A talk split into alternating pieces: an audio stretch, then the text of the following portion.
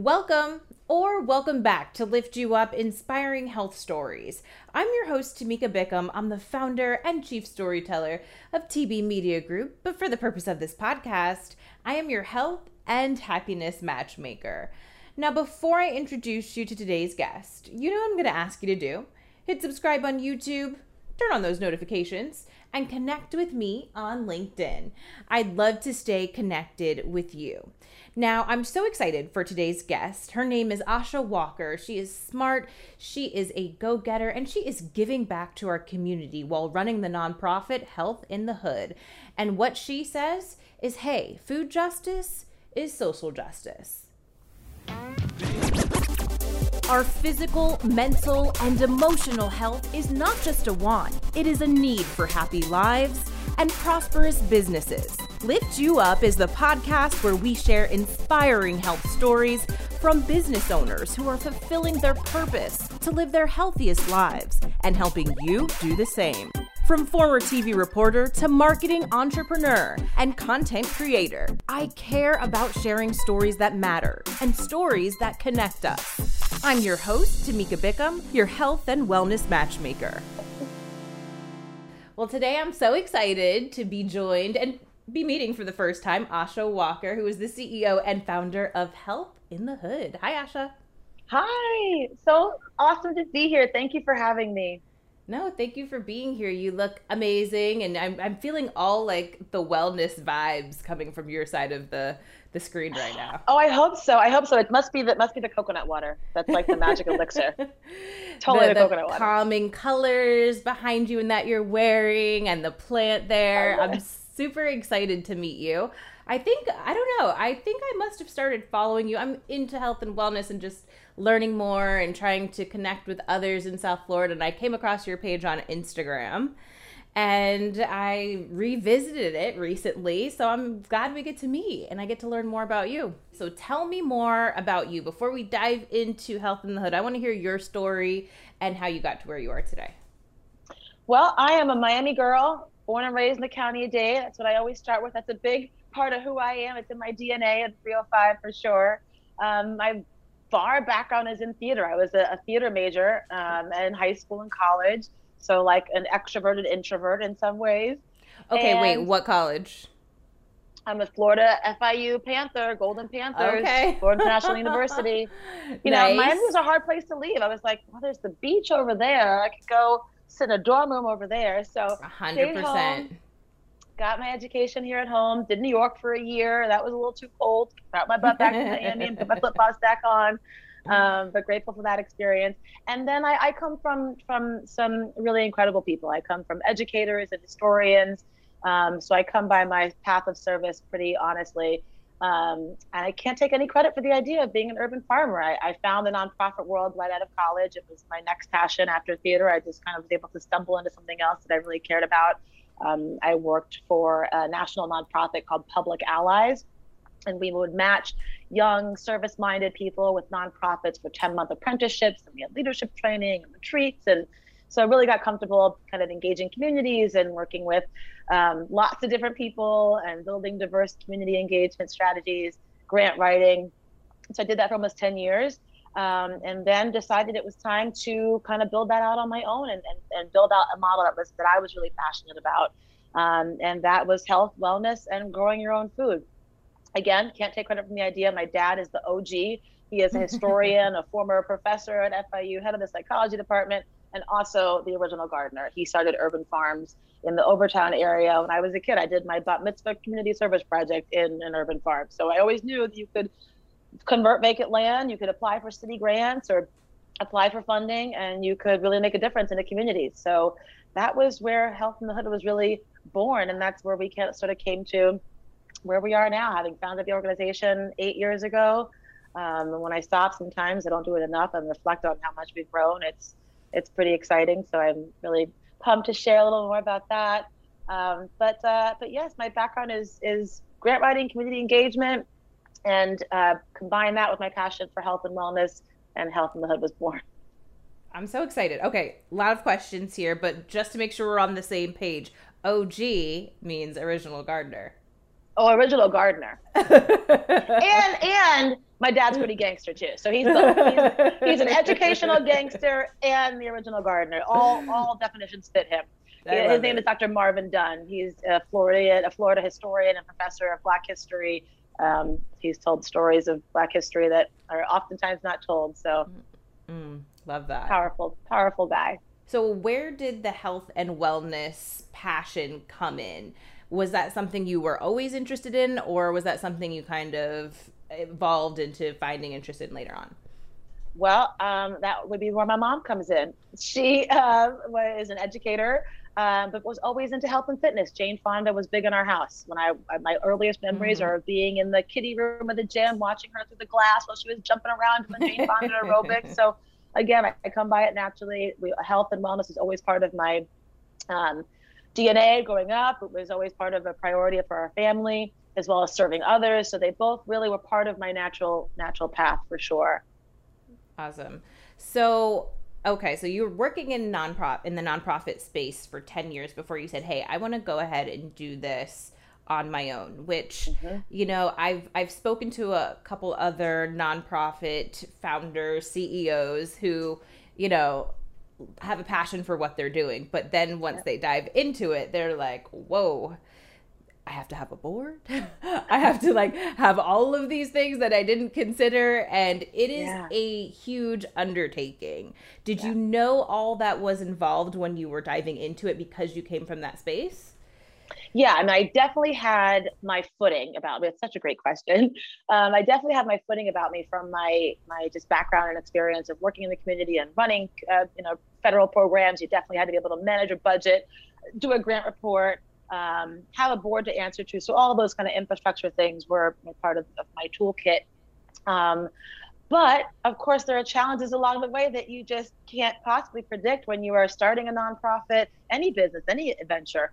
I think it's really a, a mindset that you dive into, that you adopt, that um, allows you to be nimble and bounce with challenges and, you know, figure it out as you as you go. All of the sort of background paperwork and getting your five oh one c three, had not done that before, but really was able to figure out, navigate it, be, being persistent.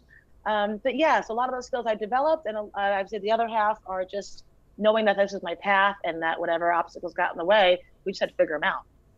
Absolutely. So, okay, so you said the idea for this nonprofit for Health in the Hood came from the O G, the original gardener, your dad. Um, Tell me about that. Was there a conversation that you had with him? How did you know this was the direction you were going to go? Well, um, I, I feel like most decisions, I've been very, I must be very in touch with my spirit guide, because almost every decision, every big life decision I've ever had to make, it, it's come pretty naturally to me. My instincts have told me what to do, um, not had to do a ton of soul searching to think, see if it was my right path. Um, so it really came by it naturally. It kind of just, it, it came to me. Health, the idea came to me. Well, I shouldn't say that.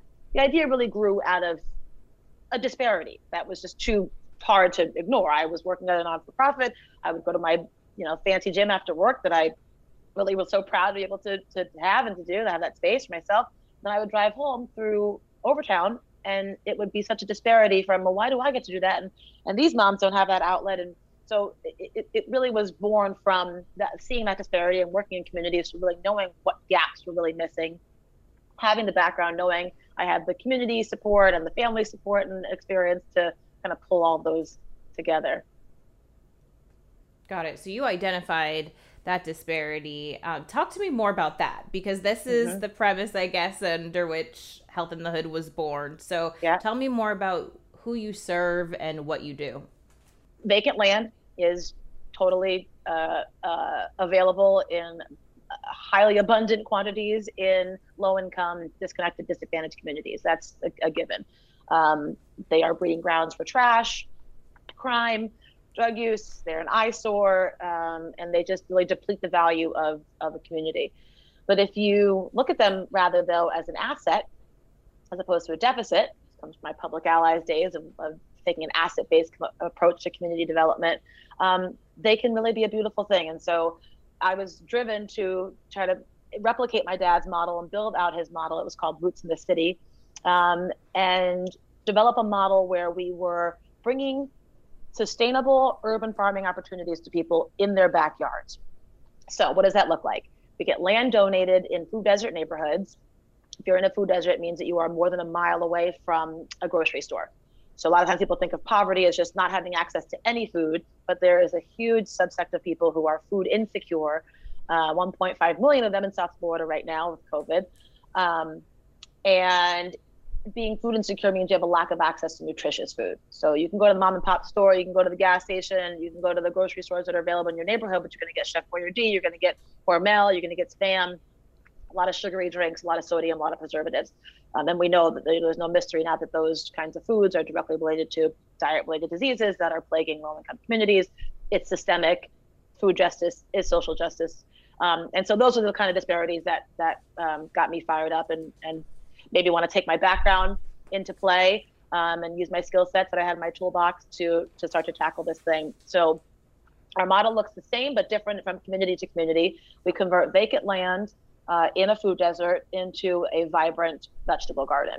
So instead of having mattresses growing, we are growing collard greens and tomatoes and kale and cucumbers and pretty much anything you want, because in South Florida we can grow year round. It's really a phenomenal place to get to garden. Um, we are hiring residents from the neighborhood to maintain the farms. A lot of times people say, well, that's nice, community gardens happen, but how do you take care of them? How, you know, then they just, they kind of, they die out. Well, that was my next question. You have to make it sustainable. And right, so we're hiring residents in the neighborhood to care for them. We use them as living classrooms. We have health education workshops pre-COVID. Um, so really trying to make an all-encompassing um, wellness experience that makes healthy eating easy, um, healthy habits easily adoptable. We have a really high impact, high energy, um, Uh, health education curriculum that really is uh, interactive, so healthy eating competitions and just ways to really keep people involved in that whole process um, is the base of our, of our model.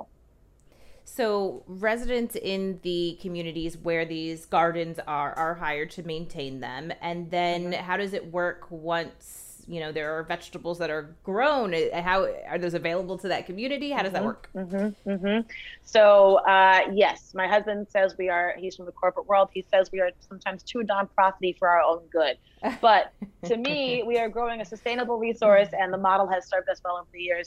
Uh, everything we grow is distributed for free in our gardens. That's where our garden managers, the residents in the community that we hire, are so crucial. They are the absolute heart and soul, heartbeats of our farms. Um, so not only are they maintaining the farms and keeping everything bountiful and growing, they also become responsible for harvesting, and it really becomes an organic community experience. So all of our farms, um, from the time we've installed them to now in eight years, are all still thriving and growing. Um, and so over the years, they really become a staple in the community, and people know, oh, the radishes are ready. It's mid-February, so we're going to come out and bring our small baskets for that, or green beans are ready to go, or collard greens are always ready by November, December, and grow through the end of March. So people have kind of, they know when things are ready. People learn how to harvest because they've worked with the garden managers. Um, so it really is a roots up effort, and mm-hmm. um, it's it's all it's everyone in the community coming together um, to support the farms and to use the farms.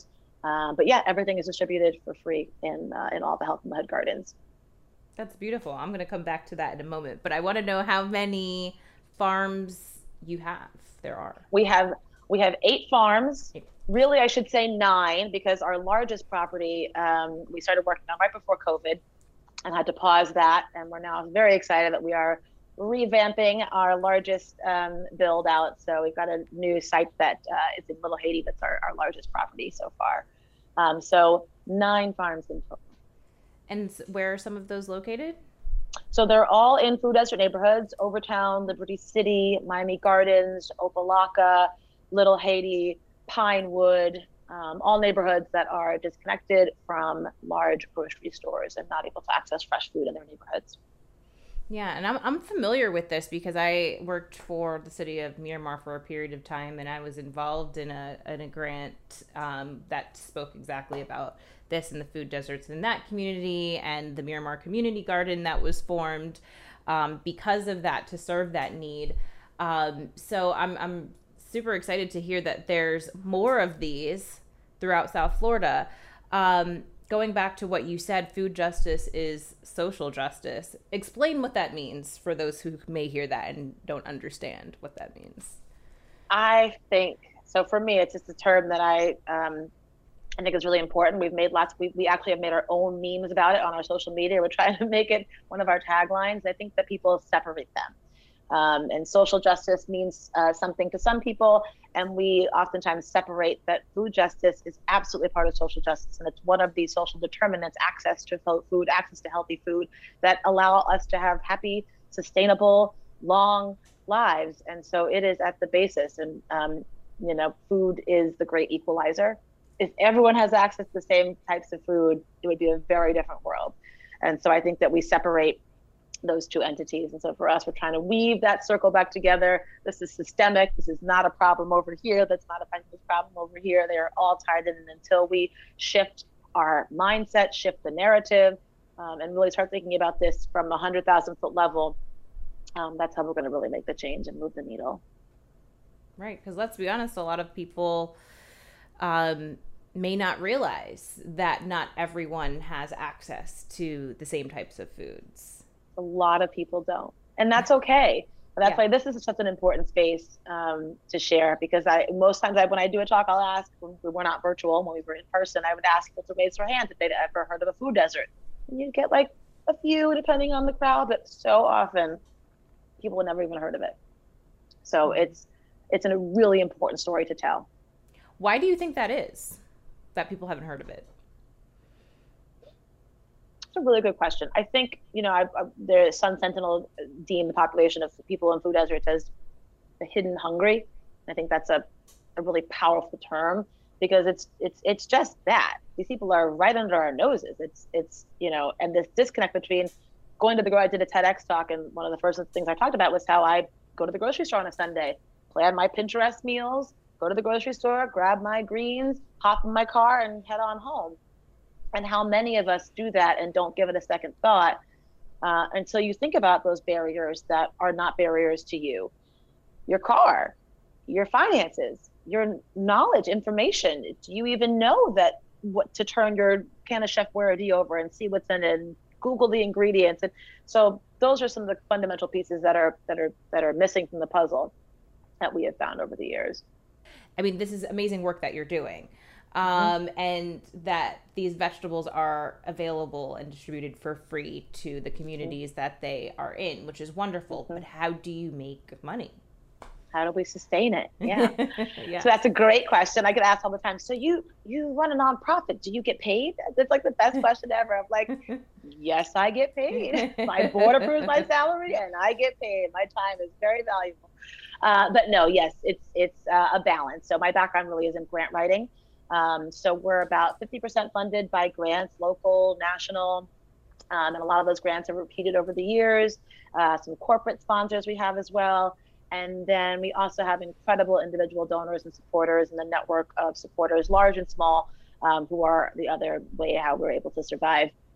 Now, as we expand, we are looking into a model, which has always been our three sixty plan. We grow, we grow sustainable crops, um, but now that we've got access to these larger pieces of land, how do we turn this model from what we call our pocket gardens into local sustainable food ecosystems? Because we've got all those pieces in play. It's just that last click, um, which is why our largest property is such a kind of game changer for us, that this garden is to be um, our first food production garden that's going to support local farmers markets, where we're going to be training. It's called our Garden to Grocer program, where we're going to be training employee, training residents on the ground, uh, from the na- neighborhoods to harvest the food, to transport the food, to bag the food, take it to farmers markets, just really close that gap where we've been serving communities for eight years, and that's been phenomenal. But how do we now have this be a sustainable model where people, you know, we've been teaching kids for years, this is your arugula. You planted this arugula. This is about seventeen dollars worth of arugula right here you see in front of you. You can be a farmer. You can grow microgreens. We've been schooling that message for years. So now how do we really take that into its into its real life iteration? Um, and so that's so, our Garden to Grocer program. So just that, so that I'm clear, what does that look like? What do the next six months, twelve months, as you are kind of planning this, um, mm-hmm. you know, larger ecosystem that you mentioned? Mm-hmm. Well, so... I'm just, we'll talk about it as well, but COVID really shifted our whole, I shouldn't even say shifted. It, some, some people pivoted, some people shifted. We just expanded. We were already in the food insecurity space, so we just started doing a lot more programming. We're feeding a thousand people a week through our food distribution channels, aside from the gardens.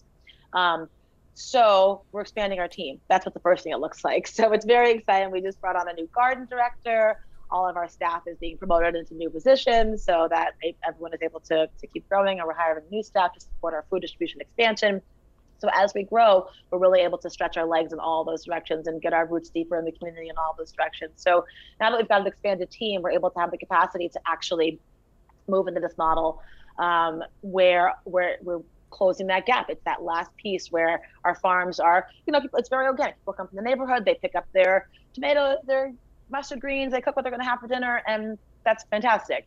But how do we really capitalize on what we're doing even more marketably so that people have sustainable jobs in their neighborhoods from a, a, a crop, a product that they are producing, um, and that we're really making ourselves obsolete. We come in, we build it, we teach it, and then we move on to the next community so we can eventually work ourselves into a national model, which is our three to five year plan.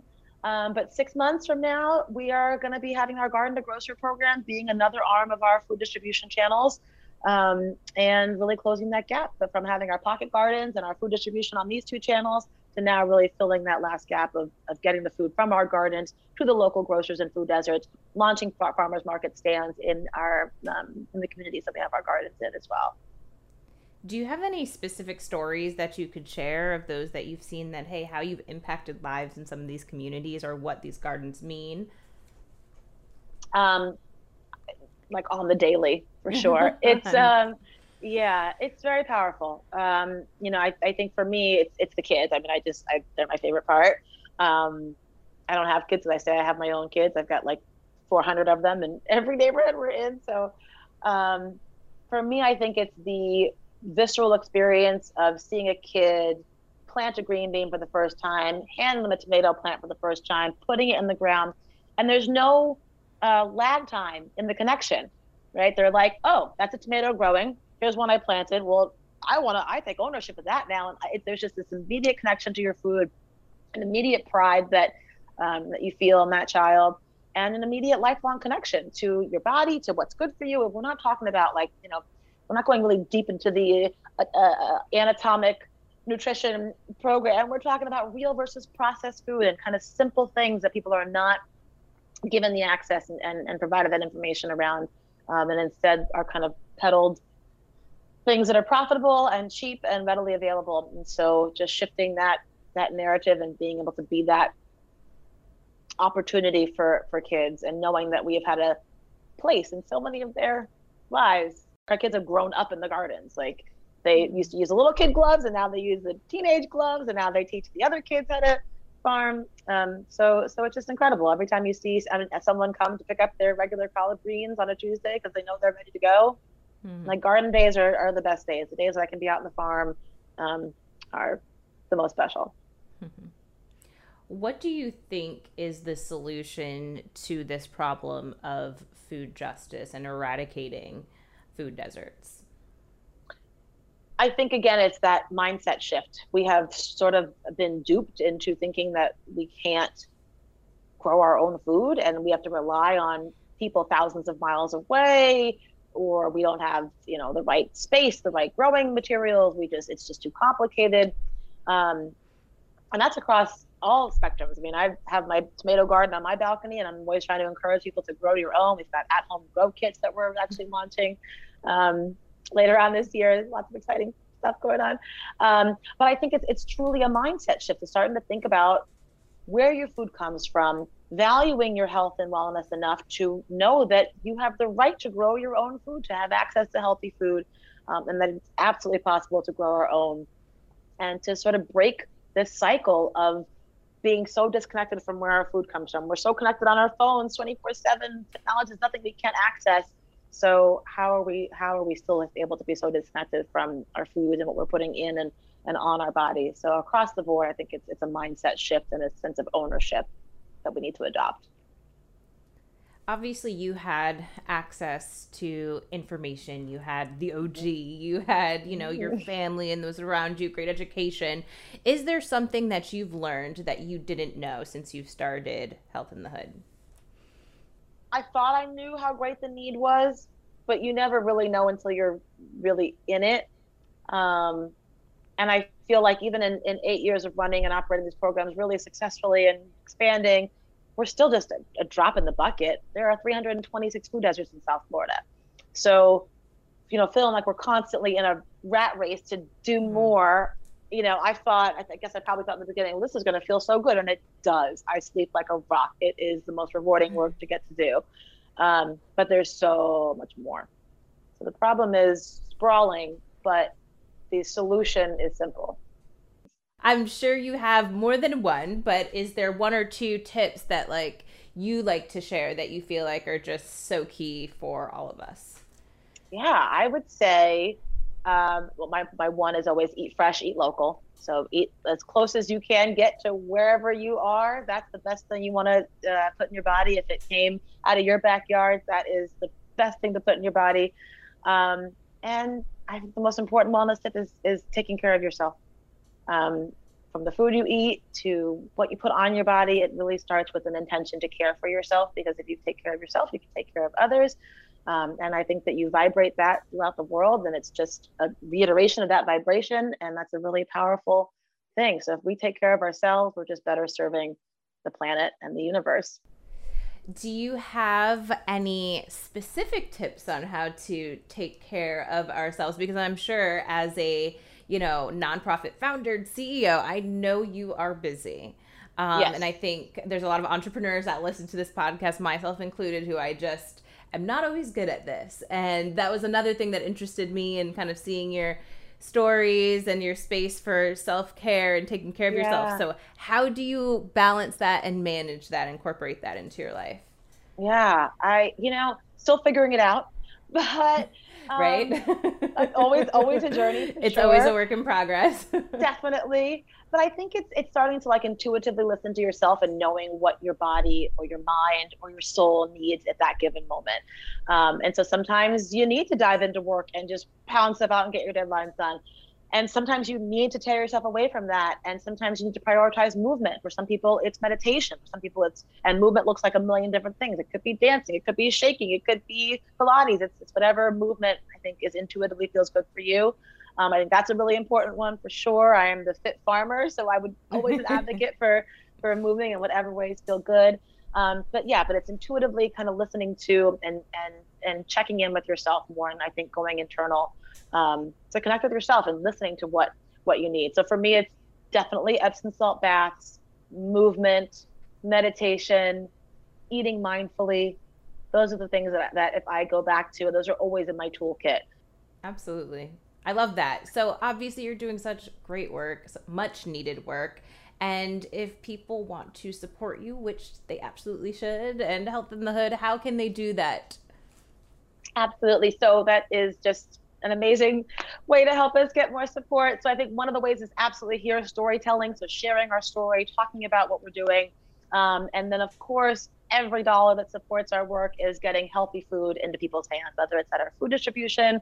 Um, we are feeding one thousand people a week from our pull-up pantry. We do five hundred contactless Uh, grocery boxes in people's trunks. We deliver five hundred prepared meals to veterans, seniors, adults with developmental disabilities. That's just one of our programs. We're feeding folks in our urban farms. So every dollar goes to supporting those programs, our incredible team on the ground that makes that happen, the residents that we hire.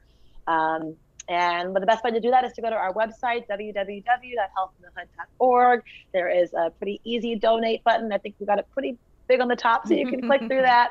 Um, and every dollar helps. So it would just be an amazing way to help us keep growing for sure. And sharing awesome. Our story, of course. And I'll make sure to link to all of that below in the show notes, as well as your social channels. How can people find you Yay, online? Amazing. So we are at Health in the Hood. Uh, and I am at The Fit Farmer, Asha Walker. Um, and we are pretty active on both channels. So you can kind of get a sense of what's going on on any given day in the gardens or what it takes to run everything behind the scenes. Awesome. I love that. Is there anything else, Asha, that you wanted to say that I didn't ask you about? Um, this was so thorough and thoughtful, and it's just such a beautiful space. I love your platform, and we're just so honored for the opportunity to share a little bit about what we do and talk about this important topic um, that I think doesn't get spotlighted enough. So just so grateful for, for having me. Awesome. Thank you so much, and thank you for the work that you do. Thank you. I hope you enjoyed that episode as much as I did. Asha Walker is a wealth of knowledge, and I learned so much from her. And I love, again, I know I said it in the beginning, but what she has to say about food justice is social justice. Couldn't be more tr true. And even though she is making a dent in the food deserts here in South Florida, there are hundreds, and we have a long way to go. So go ahead and connect with her, learn more about Health in the Hood. All of that contact information is below in the show notes. And make sure you connect with me. I'm on LinkedIn, YouTube, Instagram, Twitter, Facebook, all the places. But I really want to see you on YouTube. Hit subscribe, turn on notifications, connect with me on LinkedIn, and I'll see you back next week. Until then, stay happy, stay healthy.